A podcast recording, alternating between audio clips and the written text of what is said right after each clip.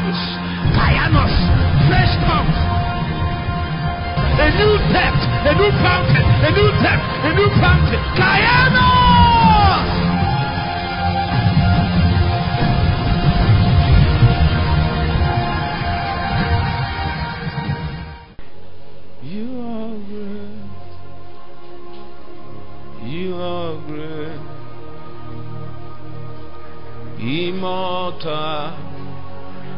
Invincible. You are great. You are great. Immortal. Invincible. Jesus. You are great. You are great. Immortal. Invincible. You are great. You are great. Immortal. Invincible. You are great. You are great. Immortal. Invincible. You are great. You are great. Immortal. Invincible. You are great. You are great. Immortal. Invincible. You are great. You are great. In Jesus' name. Let's proceed from where we stopped yesterday. By the help of the Holy Spirit, we were able to unveil some matters from the scriptures. And we understood, according to the text that is in the book of Zechariah, chapter 4, and from verse 1, that um, by the time we get to verse 6 and 7, that there is an utterance that came from the presence of God. And the utterance was directed to a man that has been saddled with an assignment. An assignment that looked impossible from human perspective, considering the um, whole um, circumstances that surrounded not just about how tough the assignment is, but also the circumstances that surrounded the um, delivering of the assignment. This is a season in time when the Jews are just coming back from exile, and God is saddling a man with the assignment to build. People, many people are still despondent, many people are still frustrated, many people are still hungry, many people, many things have not been set on course. And God is saying, build. And a man has been saddled with the responsibility of building. Imagine such a scenario. So God have to um, bring his prophets to the present revelational emphasis of heaven. So, according to verse 1, the man of God that is bringing God's perspective said that he was wakened like a man out of sleep. He has to be quickened out of his layer of experience to a higher layer so that he will see by himself the whole layout that is in the spirit that God has um, put in place to support the agenda that he has sent his man to undertake. So, by the time we get to verse 6 and 7, what we heard was an utterance. So, um, for every prophetic utterance, according to this scripture that came to us as a matching order on what God wants us to execute on his behalf in a season, uh, the preceding verses showed us that there is a support cast in the spirit. So God doesn't just speak, God doesn't just tell you to do something. That is what an average believer, in fact, a human being doesn't understand when God tells you, um, uh, Elijah, fast for three days.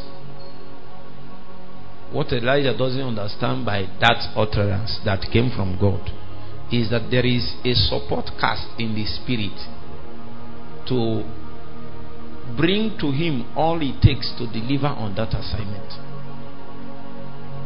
In fact, most of the time when God sends you to do something, the circumstances surrounding his instruction is almost is more is almost leaning on impossible from human perspective. So and I need to tell you that it wouldn't have been of grace as we found out in that scripture that grace is the summary of all God has put in place to support the manifestation, the fulfillment of the agenda that He has um, given to Him. By the, the, there is a layout in the spirit, but by the time we come out in the natural, the um, word, the vocabulary that is given to all that layout is grace. So that means that for the man that God has sent, actually you need to come to a point that you will realize fundamentally that there is no possibility of executing God's agenda God's way without a large quota of grace. Now, my whole point in the lecture is to show you that what we call grace in the natural, what we call grace in our understanding of God's working, is actually a whole elaborate setup in the spirit. Are you with me? But by the time it comes across to you, manifesting in the natural, what we now call it is what? What we now call it is what?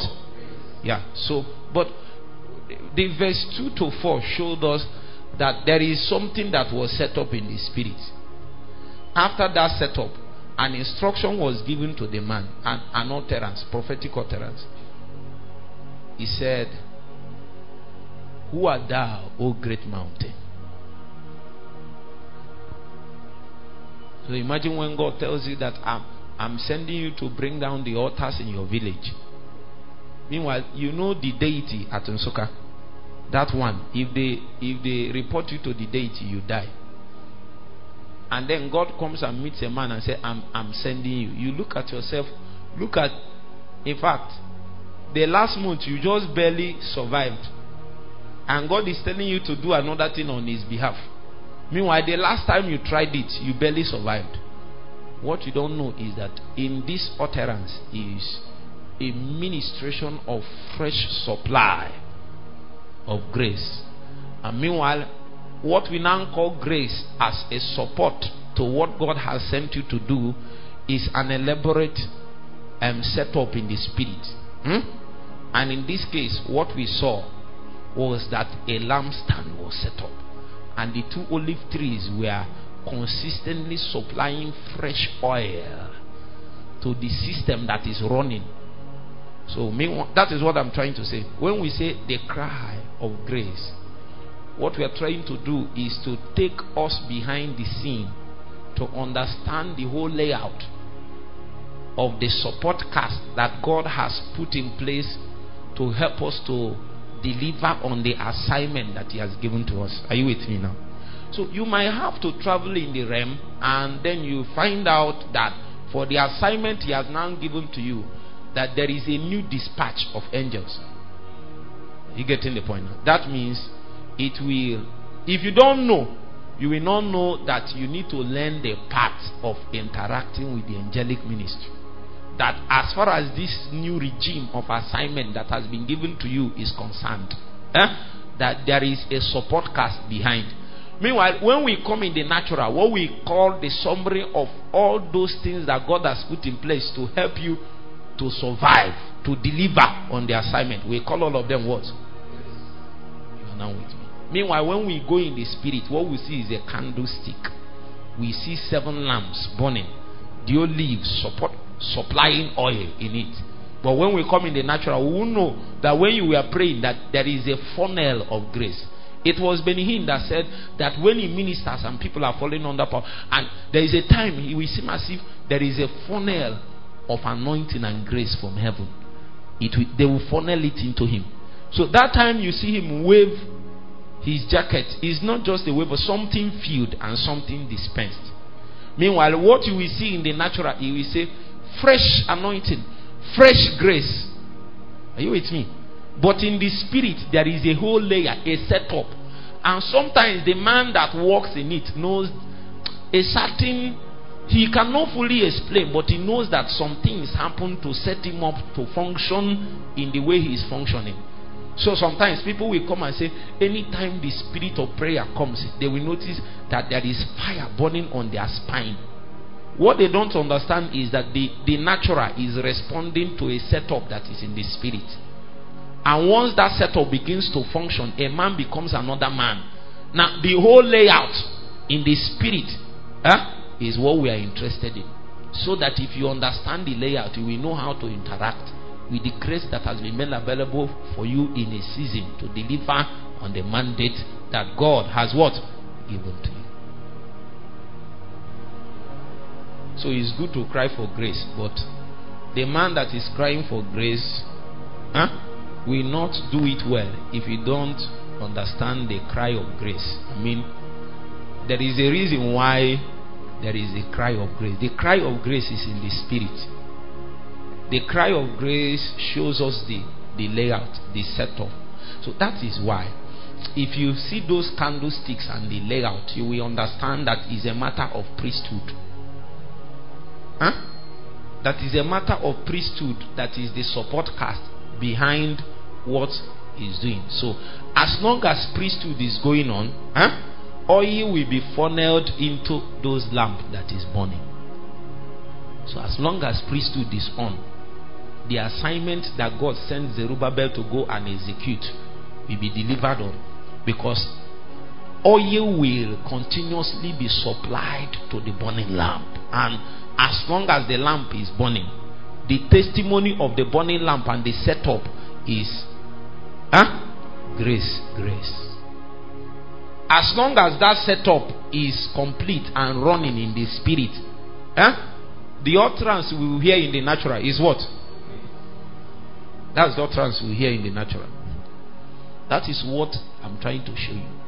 That as long as the support cast in the spirit, the setup, the layout that God has put in place huh, for your life and for us in corporate dimension and for the territory and for the generation is functional.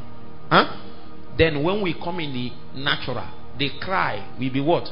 Grace. What I'm trying to tell you is that when people say that the grace of God is here, that we live by grace, that is grace that is powering us, that is great. What they don't know is that in the realm of the spirit, there is something that is set up to make sure that that utterance we call grace in the natural eh, is consistent in its manifestation. So you can say grace in the natural and there is no manifestation because in the spirit they did not recognize what you are saying. There is no setup in the are you with me in the realm to back up your utterance in the natural. Meanwhile, there can be a setup and you have not succeeded in calling it grace, but people will look at the way you are living your life and functioning in the delivering of the assignment that God has put upon your head, put upon your life, and they will say that this guy has grace. Have you not heard it before? What they what they don't what they are saying is that there is something beyond you. That thing beyond you is what we want to find out. Are you with me, Marvel? That whole setup, if you are intelligent, I'm teaching you people, this is spiritual intelligence. when you understand it, you will become a master it will seem as if you are now in charge. Meanwhile, it's the Holy Spirit working. But you have understood his workings so deep that it will seem as if you can key in into the dimensions of that flow of grace at the snap of your fingers. That is why some of us that have understood it, especially in the context of prayer, it seems as if some people look at me, they, they feel as if, seem as if, am I not tired of prayer? Is it a day? Haven't you asked that question? Don't I have an off day? It's because I understand this layout. So whenever I come, I, I, I, when I didn't understand, I didn't have utterance to describe these experiences, even though God has granted it to me. What I, what I used to utter when I pray is that I know. My utterance is that what I know. There is a part, and there are things I I know. After one hour, it will seem the prayer is still mechanical. Me, I know. There is a layout I've seen in the spirit that God has used to support the engagement that uh, He has given to me. And for one year, I did not vigil. No. There, there is a support cast that is consistent. No man can do that. It's only grace that can do it. It's only grace that can power a man to consistently appear in Zion every night for one year. No, it's grace. Meanwhile, the whole layout in the spirit that supports that kind of engagement that we now call grace in the natural is what I want to teach you. So that if you are intelligent in it, eh, you will be a master. So, no matter what Satan is doing, you already know what it takes for you to deliver on your assignment. Because season will come, many things will seem as if they are blocking your eyes. There are only two things you should be interested in the assignment and the grace to power it.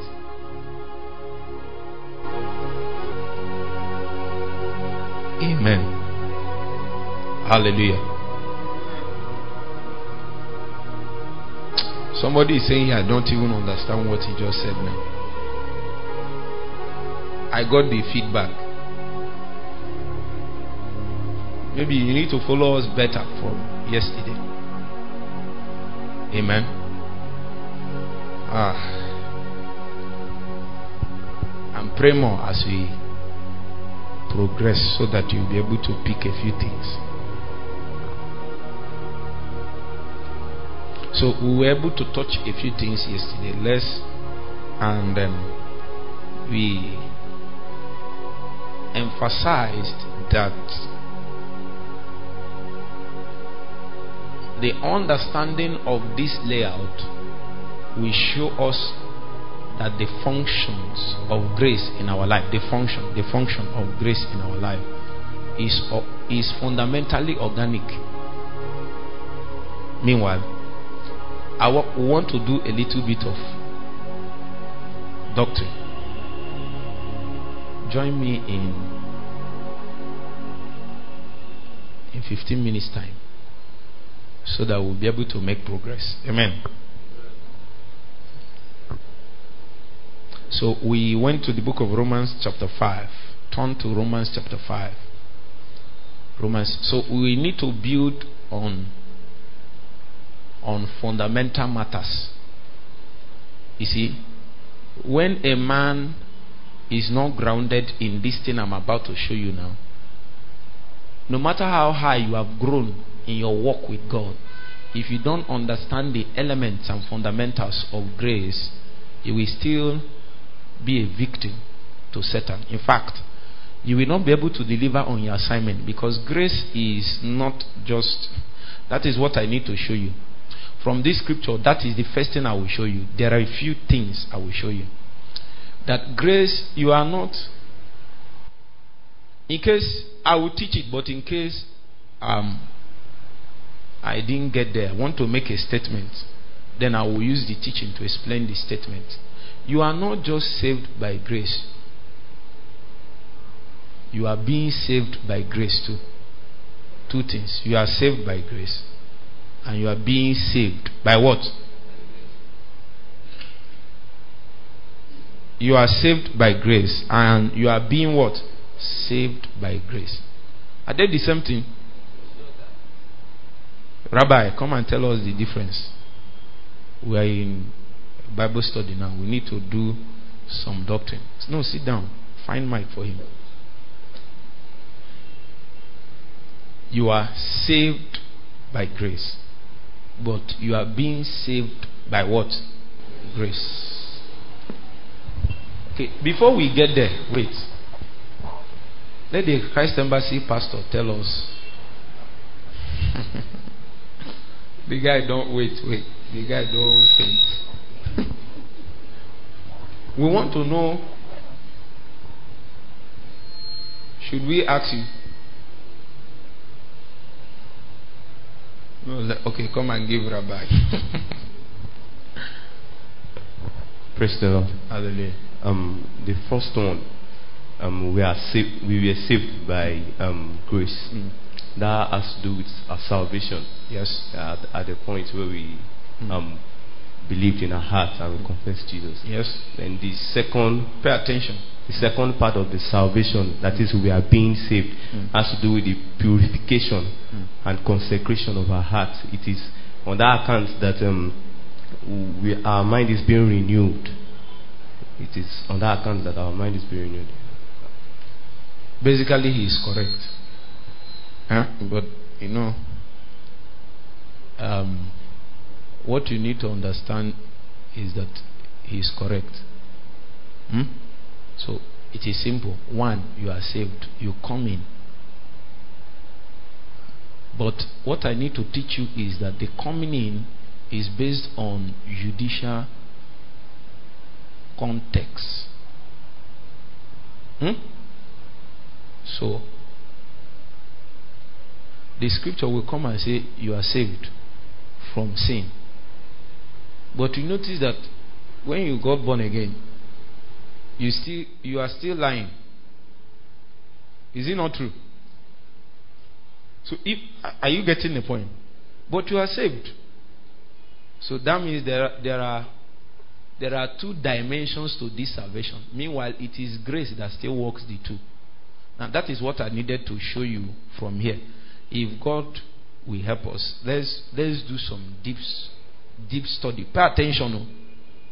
Pay attention. No matter how high you climb in God, this is why I got here.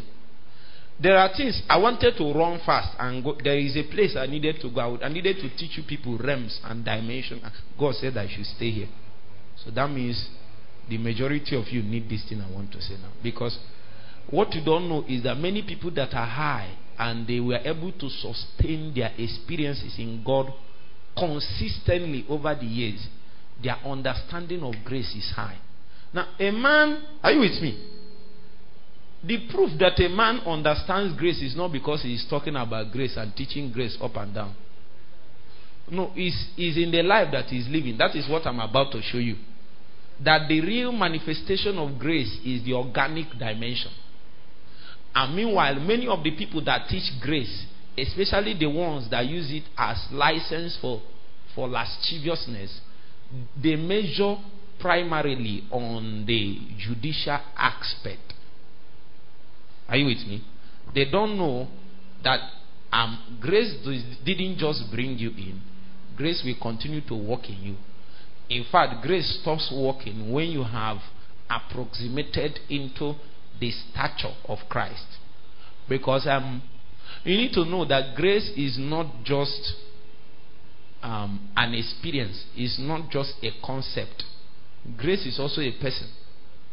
That means that when grace comes into your life, part of the things you should do is to walk in you till you approximate to the fullness of the person of grace.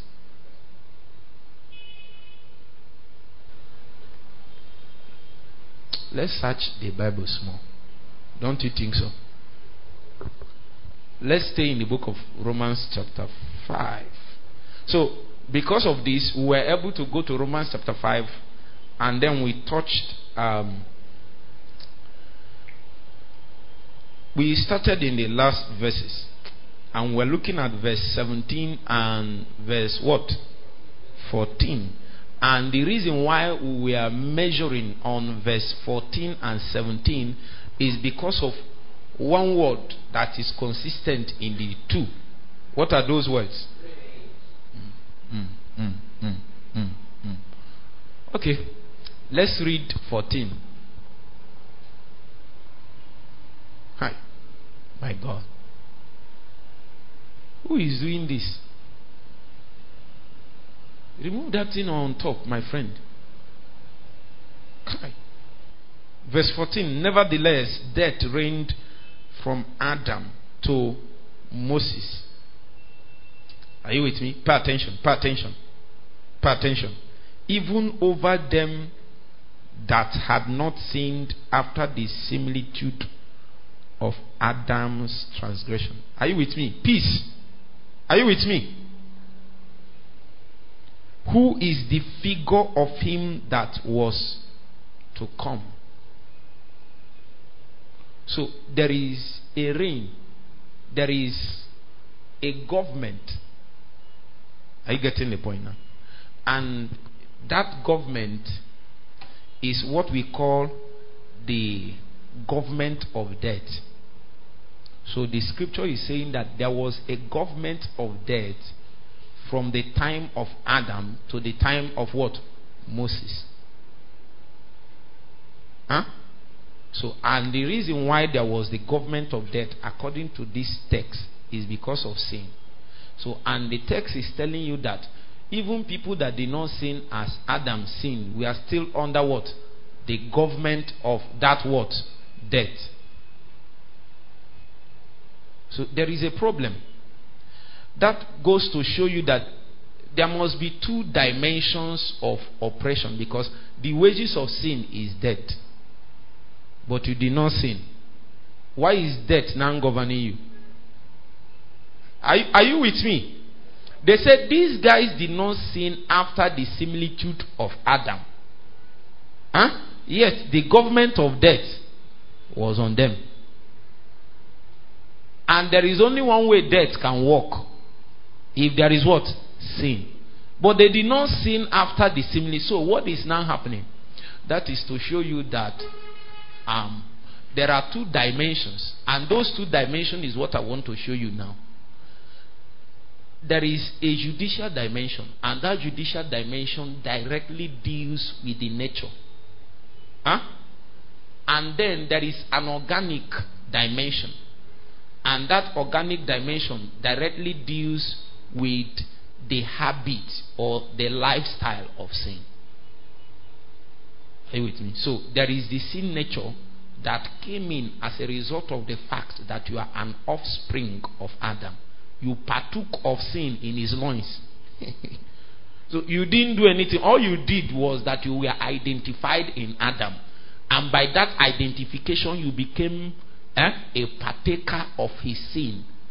And the consequence of partaking in that sin is that death, what? Reigned on you. Even though are you with me?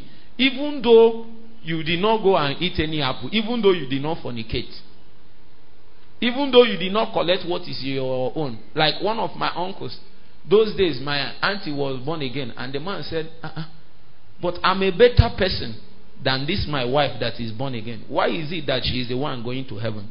That is what I'm trying to teach you now. Huh?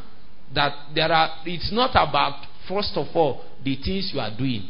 It's about the fact that you were identified in Adam. Are you getting the point now? And that your identification in Adam made you a partaker of his sin. And the implication of partaking in the sin of Adam by identification is that death reigned on you, even though you did not sin like Adam sinned. Amen?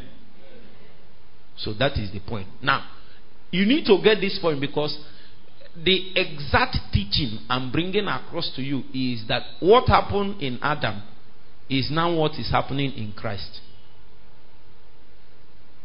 Huh? So, two dimension of sin.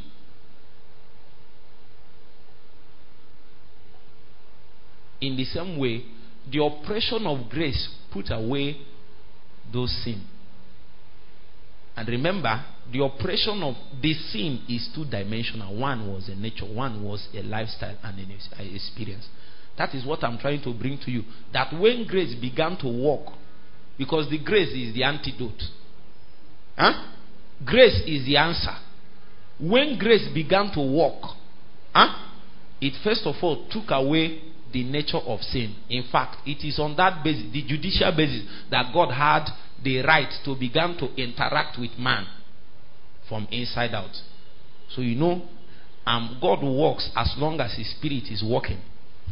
I will take you there. Are, um, as I said before, there are three activities that take place in regeneration. Now, if the experience is correct, the the three activities should happen concurrently. But Sometimes it does not. But we will get to touch that. What I'm trying to say is that when you are now saved by grace judicially, there is still an experience that grace walks into you. Are you getting the point? So, when you come and a young man that cannot stay one night without visiting the house of a prostitute now woke up for one month he didn't visit, what will you say is at work? Are you now seeing it? Now, now remember he is now saved. Do you know the reason why I'm telling you? There are people that we are saved judicially by grace. But a young man met me and said that no matter what happens, once he's 60 and he will visit Brothel, finish and come and start crying and opening. He is born again. Grace brought him in, but grace is not yet working inside of him. Are you getting the point now? So, what he understood was just the judicial aspect of the work of grace, but the organic, he is still bereft of the understanding. That means the working of that grace is not limited in his life. That is why I told you that grace saved you and grace is saving you. Are you not getting the point? So, after some time, the work of grace will be so deep in your life that you will now look at your life and all that you were before, you will now almost be the opposite.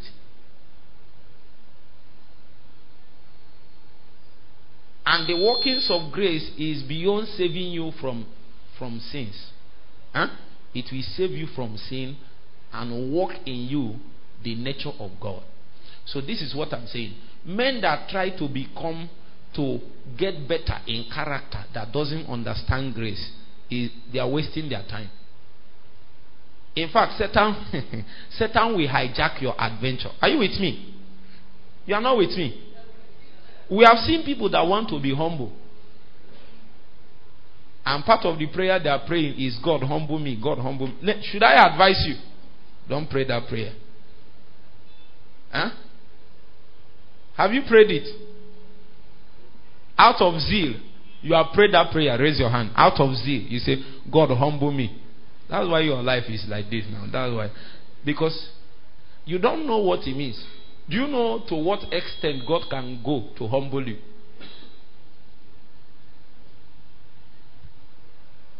There is another way to pray that kind of prayer. Because when you say, God, humble me, you just gave him license to use any means possible. Say after me, any means possible. There are many means he can use. But when you say, humble me, oh God, oh God, you are crying tears. Oh God, humble me. You are saying, God, by any means possible, humble me. So when you now finish from that prayer, eh, your mother will say, What are you even shout? All these people pray, what praying what somebody can hear finish praying and you can't sweep the house. Meanwhile, you just finish sweeping the house. Look at you, old man like you. Your mates are bringing food in the house. You are busy praying up and down. Eh? As you finish preparing, you you you, you want to go out. They, he will call you. Harry, remember to come and cook in the evening. No, nobody has washed the plate. Hi.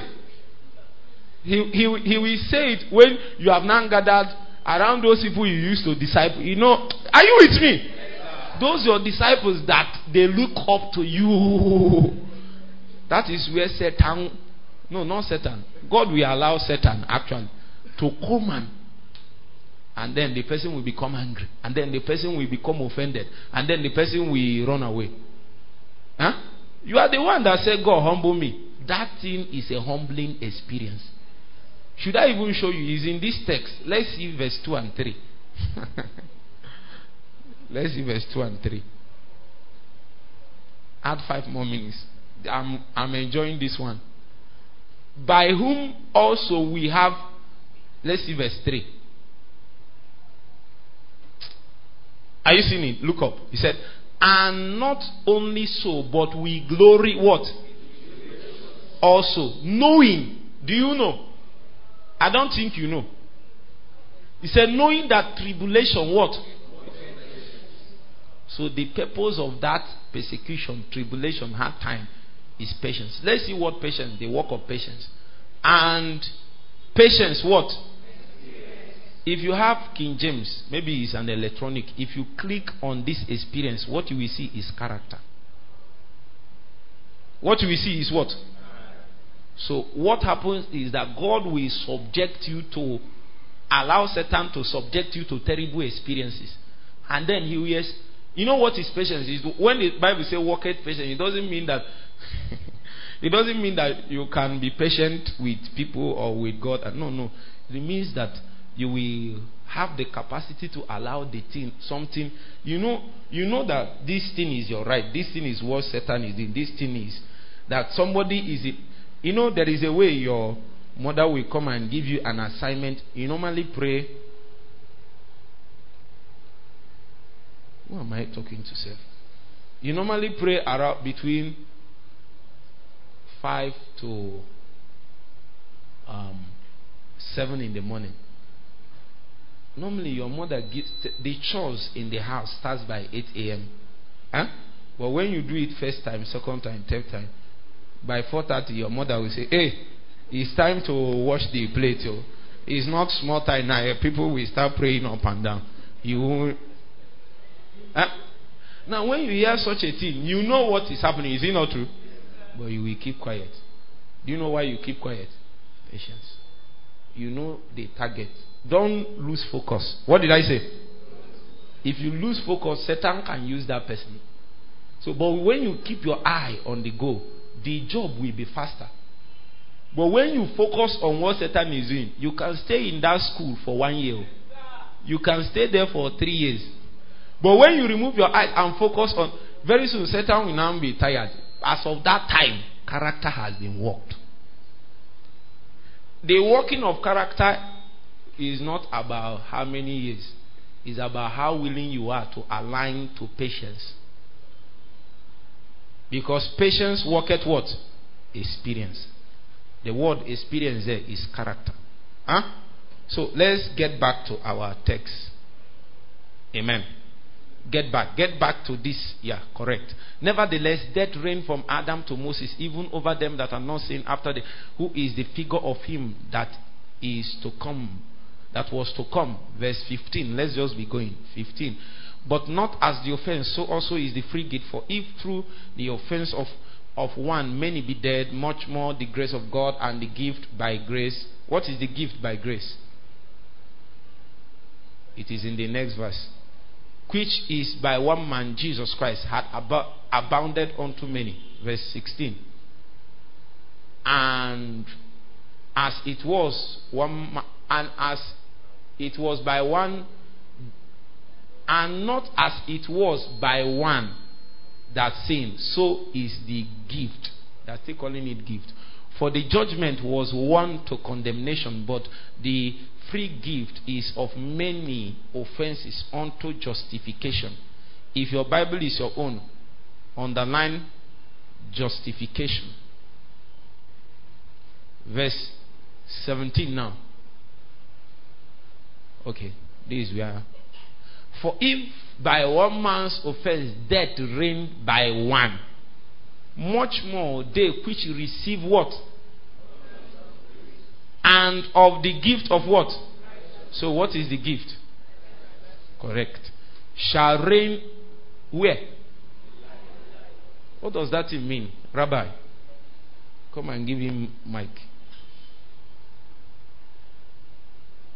Shall reign in life. Remember, we are contrasting. Are you with me? In fact, I've answered the question for you. Answer. Let me know. If I say this thing, I've answered the question. So give him answer. What does it mean? Um, um, it's saying that righteousness will reign in us for life, in that um, when you accept the lordship of Jesus, mm-hmm. then the we become the righteousness mm-hmm. of Christ. Mm-hmm. So the righteousness of Christ is inputted Mm-hmm. in us. So the same way sin was inputted based on Adam, the Adamic nature. The so key word there. You are, what you are saying is good, though. But the key word there is reign. Stay there. If you will get the answer, focus on reign. Let me help you. Now, remember the last time we said that there was a government of what? So, the key here is that there is a government of life. Reign in life is that. Ah? Just as sin brought the government of death, righteousness brought what? Correct. That's all I want you to. You, you need to write it. Write it. Just as sin brought the government of death. That is what reign means. That righteousness brought the government of life. Meanwhile, I have seen people interpret this place. They say, uh, the gift of righteousness shall reign in life. When they taught you, what did they tell you this thing means? Do you know what they taught me? Because me, I've listened to all those messages. I listened to 70%, not all. 70. So what they meant by this is that we now have righteousness to we, we can now be enjoying and be doing anything in this is not what he meant to. Hmm. Now, are you with me? If you are with me, say amen. amen. So, when we said something was organic yesterday, what did we say it was? Let, wait, let's find mic for Doc. Doc, what did we say it is? Before they find mic. So it has to deal with what? Life, living, organic. Are you with me? So my focus here is underline the word life.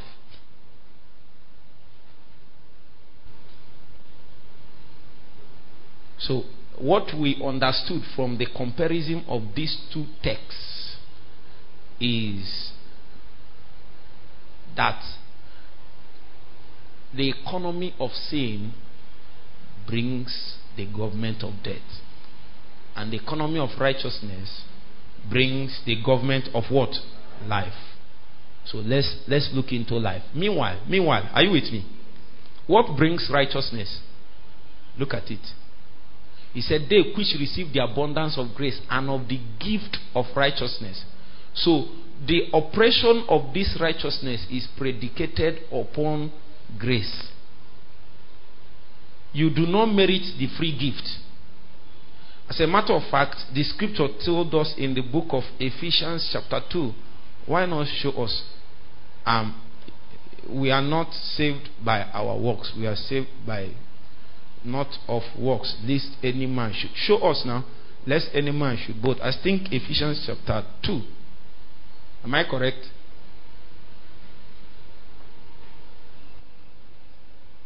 Kai. Okay?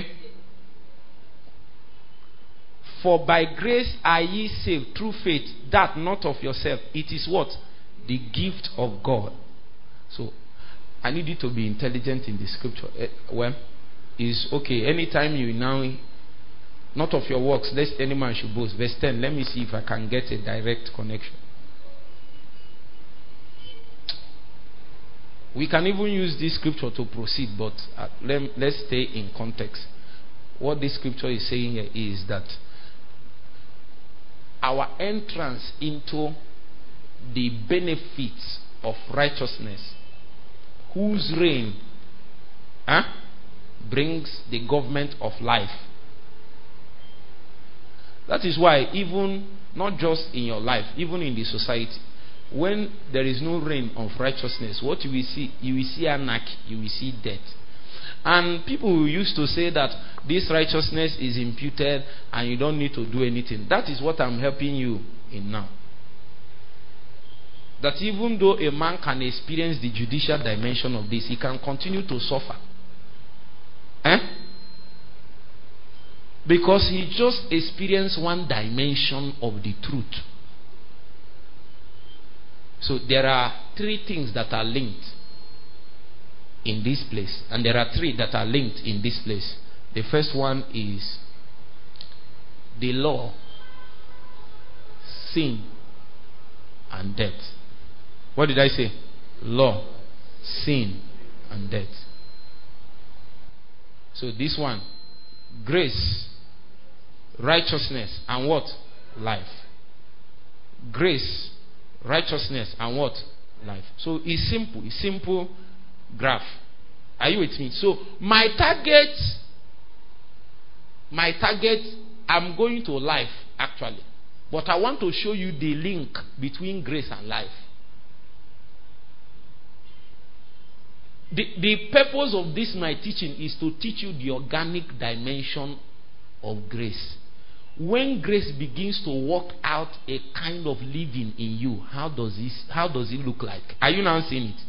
Yeah, I know that grace, it is by grace that the judicial aspect was contracted. Let's see Romans chapter 5. Let's start let's start from verse 1. Let's ask, let's go down verse 1. By the time we get to verse 10, I will now use verse 10 and drive my point. Okay, therefore, being justified by faith, we have peace with God. This is peace with God, not peace of God. It's not the same. Through our Lord Jesus Christ, verse 2. By whom also we have access by faith into his grace, wherein we what? Stand. And rejoice in the hope of the glory of God. Verse 3. And not only so, but we glory in tribulation. Go down, go down, go down. Verse 5. Let's see 6. For we were yet without strength in due time, Christ died for the ungodly. 7. For scarcely for a righteous man will one die, yet peradventure for a good man. Next verse. But God commended his love towards us in that next verse. Much more. Being, are you with me? We want to strike something here. Verse 9 and 10. I, I, I feel an anointing, man. Jesus. There is something we got correct. Just touch. Let's see. My God. Kai much more than being now justified by his blood, we shall be saved from wrath through him. Now, this is not my, my target is being now justified by his blood. Now, now, now, now, there are a few things that is happening here. Are you with me? Are you with me? Pay attention. Let's do a small a small study on justification. Because by the time you get to verse 10, this text shifted from justification to the experience. It is the same matter that is at work. But in this context, he said that you are justified by his blood. Huh? And you need to know that who is a lawyer here? What are you studying? Who is a lawyer now?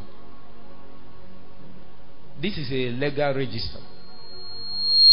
The word justification is used in court. Huh? Is it not true? That means somebody did something. And then, or we think that somebody did something, or you accuse somebody of doing something. Then he came to the court, and after the court has passed through all their processes and all those things, they now said that this man is justified. Let me explain this matter for you. That means that the context and working of this grace now the, is a progression. Oh, help me, Jesus. Now, if you will understand this grace matter, eh, then you will have to understand a little more on the concept of salvation. And if you will understand the concept of salvation, you will understand need to understand more the concept of atonement. Huh? Caleb, are you sure you are with me? You need to go and get this thing and listen to it. That's the truth. I, let me say it again. If you will understand this concept of grace well, you will have to understand salvation. And if you will understand salvation, you will understand what? Atonement. Now, something is happening here. There is a court session has been set up so that a matter will be adjudicated upon. Remember, I told you that what gets a man to become a new creature, the processes that is involved, all the surrounding elements and experiences and activities is summarized in the word that is captured in the scripture. The word is called regeneration. Meanwhile, I told you people that regeneration that it um, includes three specific activities. The number one is what? No. Number one is remission. Number two is justification. Number three is being made alive. Are you with me? So, um, somebody is being justified. Are you with me? Are you with? Stay with me. Somebody is being justified. Meanwhile, you are owing. Are you getting the point? The scripture said in the book of, you know, the same Romans chapter 3, verse 23. Am I right? For all have what? And come short of the glory of God. That means every man upon the face of the earth, even if you have not lied since you were born, you are still. The Bible said in the book of Galatians, you know, chapter 3, chapter 2, 14 or 3 14, he said that God has concluded all man so that um, um, salvation can be extended to every man by faith. So there is something going on here. A court session was set up. But before the court session was set up, and many men that are lawyers came to that meeting, inclusive of Satan, that used to come and accuse you of your incapacity, that used to come and accuse you of your failings. Huh? Satan came to that court. But something came. Huh? Go back, go back to my scripture. Something came. There is something that came to that court on that day. That thing that came to that court has never appeared in that court for any time or any season. That was why the scripture said that Jesus came. Show me my scripture in Romans. That Jesus came in the time, the dispensation of the end of time. He spoke in the book of Hebrews to put away sin forever by his blood. So there, there is a commodity that never attended any concession. When the case of your sin was deliberated upon in the course of heaven, that commodity was the blood. Blood has been attending the meeting, but it was the blood of bulls and goats, and it was not able to satiate the anger of God and the matters that were deliberated upon. And and the one that you are owing somebody, and the one that you are owing is saying, You are still owing. So for all the while that men brought the, the blood of bulls and goats, all they were doing is to service debt. The debt was never taken away. All the time that they offer, in the time they were just doing debt servicing. But the debt is still there. We owed. And it was such a debt that even if we want to pay, we can't pay. Until a man appeared at the dispensation of the end of times. The scripture said, by his blood, put away sin. So it was a judicial context. A court session was set up to deliberate on your matter. But when they appeared in that place, something was happening. This, this is what happened when you gave your life to Christ. They didn't explain to you. You just came and said, Jesus, come into my life, come into my life. I'm whoa, whoa, whoa, whoa. I'm explaining to you an elaborate process. Just because you are a victim of time, you don't understand that this is what took place. I don't care whether it took two minutes for you to be born again. In between that two minutes, eternity was etched inside. And the content of that eternity is what I'm teaching you now. That three specific activities took place. And when it came to justification, the blood had to appear. Because before a man will be justified, he has to pay what is owing. Are you with me? And the only payment that is sufficient is the blood. So when we come to the junction that is called justification, we will now be taken back. We have to revisit first chapter. And the first chapter is remission. Because a man that his sins have not been remitted is not qualified to be um, discharged and acquitted. At the point of justification, the testimony, you are playing two keys at the same time. the the the the testimony, the verdict eh, at that court for the fact that you blood, brought the blood eh, is discharged and what? Acquitted. Reduce a little. You are not, there was something you are playing. You now increase the volume and it went off. Now, the, this is what I'm trying to say. Now, remission, are you with me? Remission is not the same thing as forgiveness. Have I taught it here?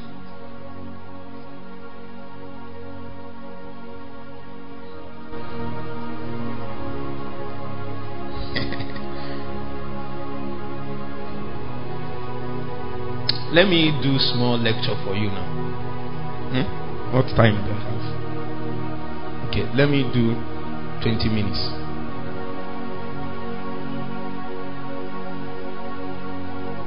So for you to understand remission, let's we need to do a small let small teaching on atonement.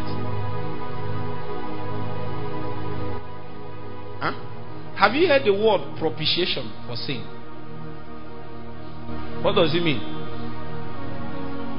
Huh?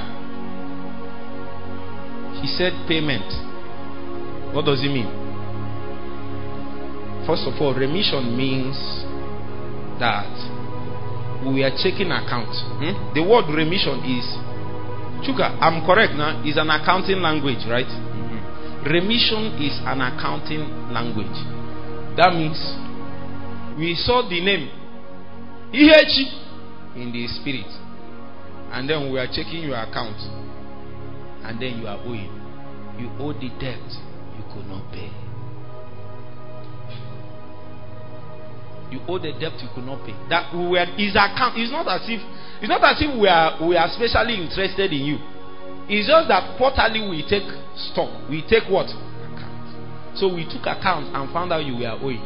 But when we found out you were owing, eh?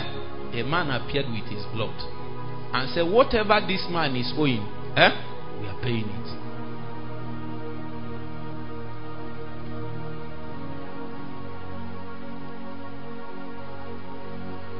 So you now understand that what brought us to salvation is a judicial setting. God cannot just wake up and say, I have forgiven you, you are now born again, everything, everything. No. Somebody have to pay for that error. Somebody have to pay for that abom- that violation of his law. The laws of God are holy. If you break it, there is consequence. Yeah. As a matter of fact, as I will get to teach you, the reason why grace came is so that you will stop breaking his law. You don't know. the reason why grace came is so you stop breaking it. The scripture said that the law is holy. As a matter of fact, he revealed the standard of God. Just that the problem with the law is that the law will show you what to do, but it won't help you to do it. Is it not frustration? Why are you telling me what to do when you can't help me? Are you telling me to shame me or to show me? That's what the Lord does. He will just be disgracing you up and down. Disgracing you up and down. He can't help you. Stop telling me if you can't help me. If you can't help me, stop. But this is what grace does. Grace will not even, sometimes it will not even tell you of your weakness. It will just supply what you need to overcome it. So grace does is not interested in unveiling your weakness. It is interested in answering it. Are you now seeing the difference? Meanwhile, the reason why he came is the Bible says that the law was disbanded because it was ineffective. The word there is what? Ineffective in achieving God's agenda. That means what God wanted to do is to drag you from your level, your realm, and bring you up to His realm, His stature, His operation, His capacity to keep His words and stay righteous. The scripture says, in two things upon which God can never lie, immutable things. That's where God wants to bring you to. You know, some people say, We are God, we are God, we are God. They live like devils. You don't know God. You don't know God. When you know God, the proof is not in the talk, the proof is in the life. When you see gods, you will know they don't introduce, they don't say it. Their life show it. It's a governmental realm. Hmm? Their life is governmental in scope. Gods, they govern with their life. When when you see gods operating, when they stay around you, you'll be influenced by their lifestyle because they are gods and they should rule. What they carry is a spiritual influence on them. Before you know it, you begin to pattern your life according to what they are living because they are gods.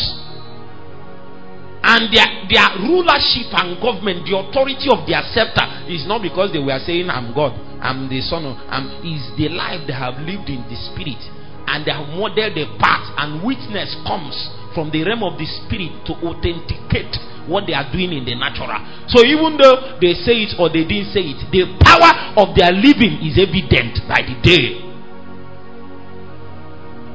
So even if I come and tell you, if you like, don't pray, you will now start crying and praying. What is wrong? What is that? What I told you is, if you like, don't what? Pray. If you like, don't fast. Meanwhile, you are fasting. That means there is a lifestyle that I have lived in the spirit that gave me authority for government. We have seen pastors, let me use this example, that we come and tell their member, You are not giving, you can't give, and all those. But me, I have rejected more money than. In fact, I will come and tell you, if you don't want to give, we don't have time. Please, if you want to give, the people that Come and fast. I don't have. And then people will rush out. Try it. Try it. That's when you will realize that it's not the words that I'm speaking that is making people to come out. What is making them to come out is something superior. Is a God life. Brings a government. Brings a government to the man that carries it, that has engaged it on his soul deep enough and then the influence will begin to dissipate in the territory. Huh? The influence will be so strong that the man that sleeps with you in the room will feel the impact. Oh, Jesus, help me. How strong is the government of life in you? Uh, we will get to that place. Then you will see why we call it the cry of grace. It is the cry of grace because we have found out that the quota of government that the life of God that is at work in us is expecting from us, we have not measured up. That is why we cry for grace because there is a support cast behind to sponsor that kind of engagement. And we traced the living and government of life, and we saw that it is grace that governs that kind of life. Are you seeing it? That's why we are now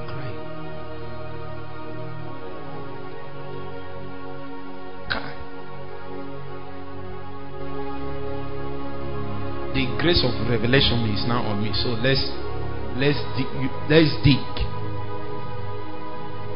So much more than being justified by His blood. So something is happening here. Meanwhile, before the justification, reduce a little. Before the justification, there is a remission, and um, that remission is not possible until you pay what you are owing. Are you with me? It is when you now pay what you are owing that you are now set free.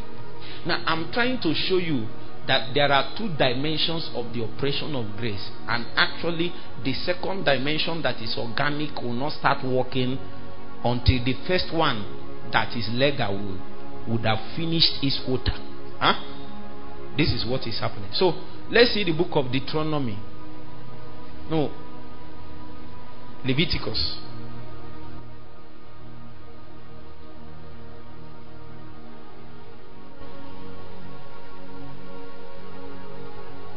Leviticus chapter 16. Leviticus chapter 16.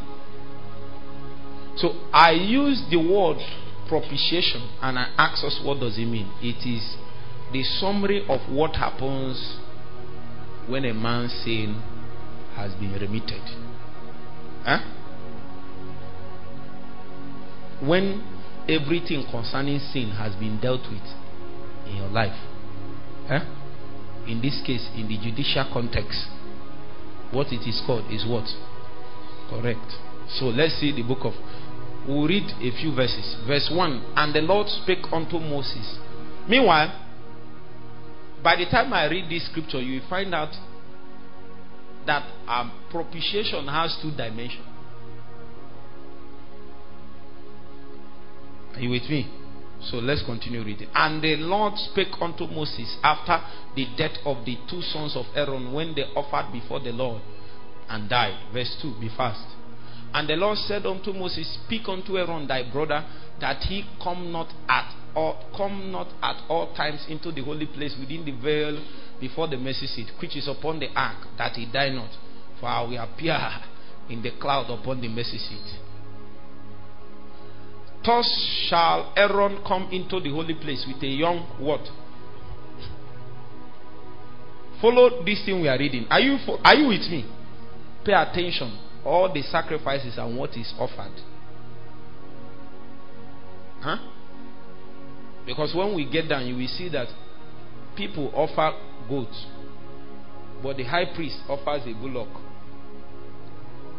That is to show you that the higher you climb in priesthood, eh, the more demand that is placed on your life. Thus shall Aaron come with a young bullock for a sin offering and a ram for a burnt offering. He shall put on the holy linen coat, and he shall have the linen breeches upon his flesh, and shall be girded with a linen girdle, and with the linen mitre, mitre shall he be attired. These are what holy garments. Therefore shall he wash his flesh in water, and so put them on. And he shall take off the take off the congregation of the children of Israel. What? But is not even matured goat self. Two kids of goat for a sin offering and one ram for a burnt offering. Uh-huh. Are you with me? Our target is sin offering, not burnt.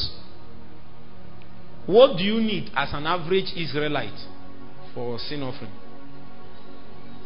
Correct. So pay attention. So he said, And Aaron shall offer his bullock of sin offering, which is for himself, and make an atonement for himself and for his house. Huh? And he shall take the two goats and present them before the Lord at the door of the tabernacle of the congregation. And Aaron shall cast lots upon the two goats. Huh? One lot for the Lord, and the other lot for the what?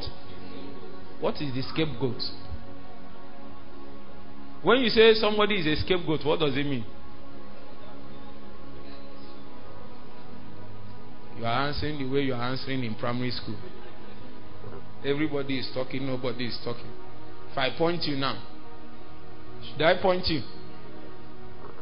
The person I want to point actually said no, sir. And Aaron cast the lots upon the goats, one lot for the Lord and one the other lot for the scapegoat. Next verse. But the goat on which the Lord fell to be the scapegoat shall be presented alive before the Lord to make an atonement with him and to let him go for a scapegoat into the wilderness. Verse 11. And Aaron shall bring the bullock of the sin offering which is for himself and shall make an atonement for himself and for his house and shall kill the bullock of the sin offering which is for himself. Verse 12. And shall make. No, let's stop in verse 11. This is what is happening. Huh? This is a miniature of atonement for sin. This is actually what happened when Jesus brought his blood. Let me tell you in simple terms what is working. It is blood that is working. So they are trying to tell us that one of the goats is for the Lord, one is a scapegoat. What does it mean? That means the operation of the blood in the day of atonement, when sin has become the context, eh? the blood works two ways. The blood works on God and works on you.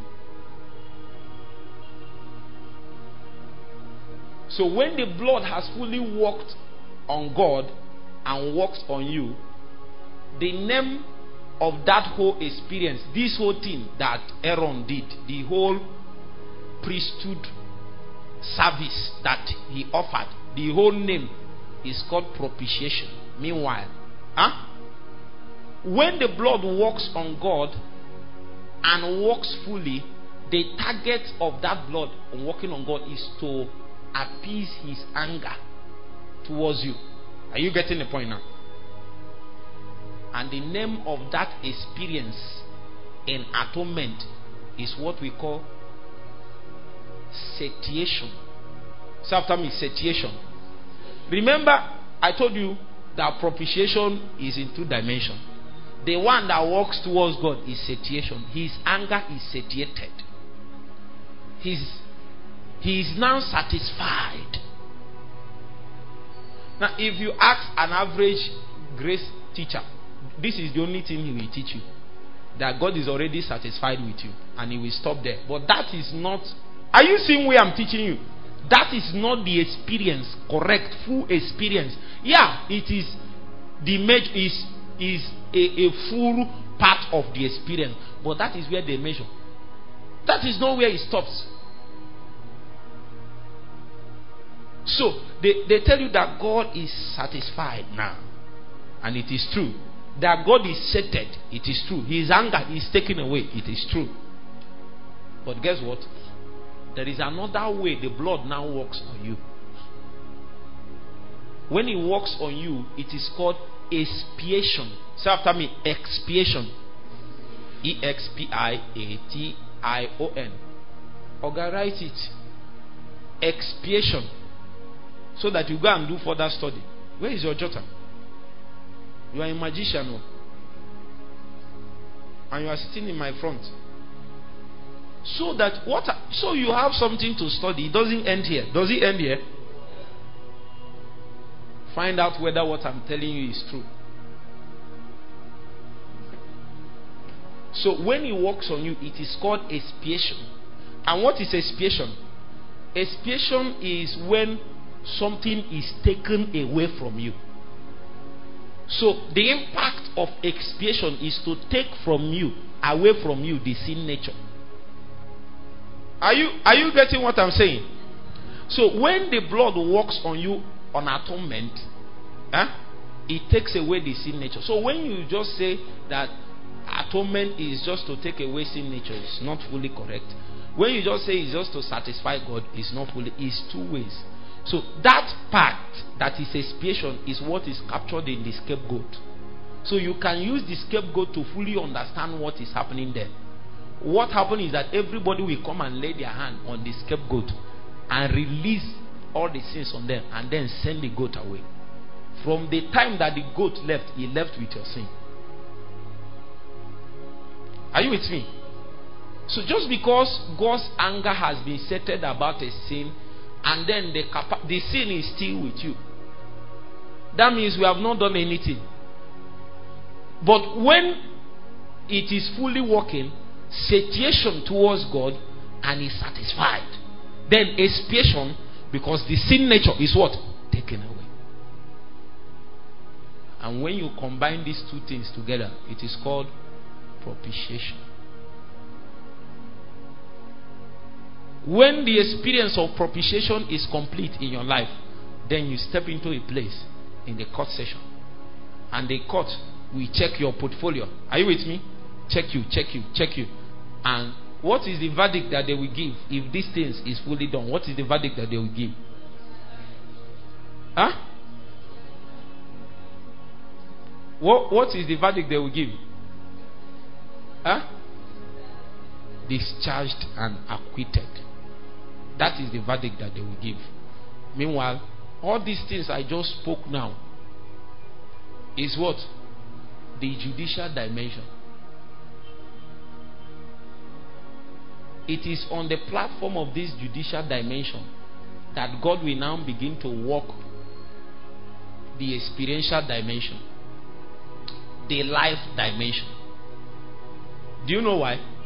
After the children of Israel were able to accomplish these things, the Bible said in the book of Hebrews that every year they offer the same sacrifice. Every year. Every year. That means that there is no experience in their heart. Are you with me? I have a burden. I have a burden. The burden is that we we talk about grace and speak a lot about it, but it's not evident in our life. Because the evidence of evidence of grace is in the living, the organic. In fact, I should tell you that we can't know how powerful grace is until we see it at work in your life. All these things I'm saying now, you are not even aware of it. If it was not for teaching, eh? For you, how long did it take you to say the sinner's prayer? Is it up to one minute? Are you getting the point? For you, all these things I just explained happened in less than one minute for you. Meanwhile, the experiential dimension, just for God to teach you how grace powers prayer, you have not been able to learn it for three years now. Prayer. I will show you. Because when the scripture is speaking to us in the book of the same Zechariah, I think chapter 2 or 1, he said, I will pour upon the house of Israel what? The spirit of grace. Supplication. That is to show you that when a man is given to prayer, that there is a spirit of grace that is at work, powering that agenda. And the day your eye is off the goal, the day your eye leaves that spirit empowerment, you will become normal like any other man. You will now find out that the day you prayed for 10 hours, it was grace that powered you. It is not grace in experience. And I told you that grace in experience is what, what builds you. Grace in experience is what saves a man. When grace begins to work in your life, a time will come you can't lie. You will look for lie, you can't see it because grace is now working.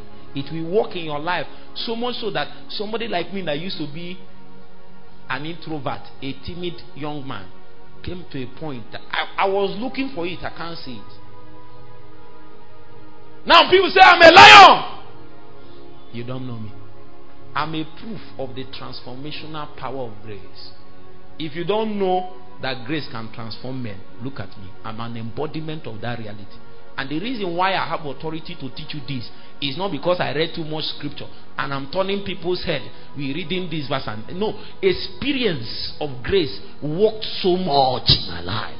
And a season came, God gave us utterance to teach men and bring them into the economy of the same grace. Are you with me? My grace is not just a teaching. The target is not just to teach you. The target is to bring you into an experience. Uh, it, the, the, there are kinds of teaching. Prophetic teachings lead you to experience. By the time you are living, you will see God at work in your life. An experience of grace in dimensions of your life you never knew are possible. As, as a matter of fact, grace works the most where there is the much weakness. So identify those aspects of your life that you are struggling the most will cry for grace. Let's trust the master. If God can take away sin, why won't he take away laziness? Why won't he take away lie? Why won't he take away despondency? Come and say, I can't pray, I can't fast, I can't give, I can't I try to do this, I can't I can't do this assignment, I can't. Do you know the price of taking away sin? It costs God the life, his life. Talk more of your common prayerlessness. Huh? What you need is a fresh revelation of grace in the dimension that powers that particular engagement. Are you getting the point now? That is why our teaching is organic in scope. We will bring down this thing that is um, um, judicial in context. We'll bring it down to the full measure, and you now see how you can apply it. Apply it to your life. So anytime you come to a place and then you are struggling, uh, you will notice that there is a dimension of grace you have not encountered. For every struggle in your life is a proof that there is a grace you have not what encountered. Because that is what God has made available to run your life. So when the man Zerubbabel saw that there is an assignment that was given to him, all he was looking at is the assignment. What he didn't know is that there is a deliberate setup in the spirit to power his engagement. I said before you started, grace is already there. For every utterance from heaven, do this for me there is already grace behind. All you need is to tap in into that grace. You cry every day, I know there is grace for this. I know. I know there is grace. Men can say I'm weak and feeble. Nobody has done this before. Yes. That's what they told me. Give me, give me volume. That's what they told me when I appeared in this town. They told me that men that were directions of the SGLT that they failed in this city. Who told me I will survive? In this city, yeah. Directions of Elton. They said, Who are you, oh young man? Don't make noise because you will fail like others. What they didn't know is that grace is powering me. Anytime I leave, I will say, Leave others, don't leave me, oh God. There must be a grace to power this. You don't know why I pray. I pray because I need fresh grace so that I will be able to deliver on the agenda. If great men fail, who am I not to fail? But when grace speaks, the utterance that came from heaven is that there is only great mountain before Zerubbabel. Thou shalt be made a plain, and the cry that he shall bring is that he will bring the headstone thereof. We cry, grace. Grace,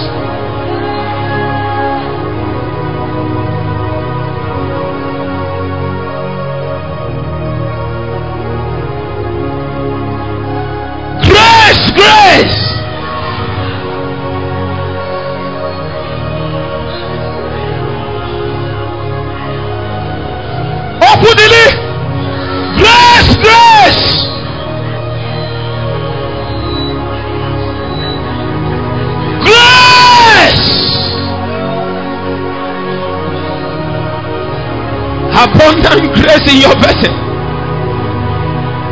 Weak men will be made strong because of grace. We will be made wise because of grace.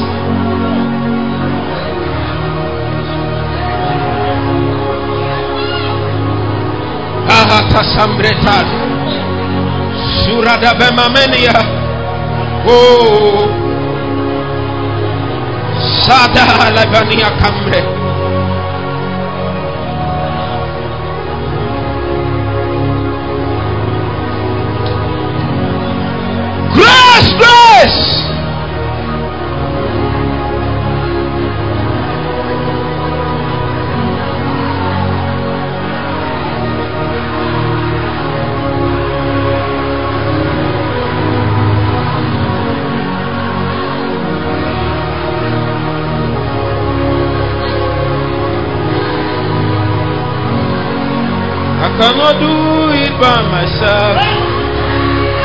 Spirit take over.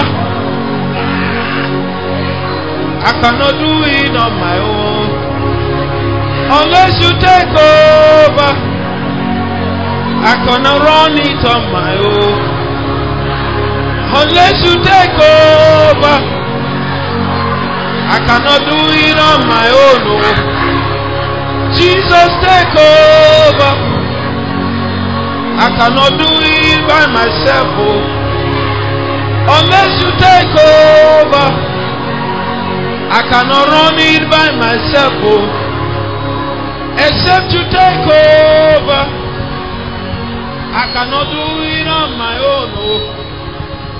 Jesus take over.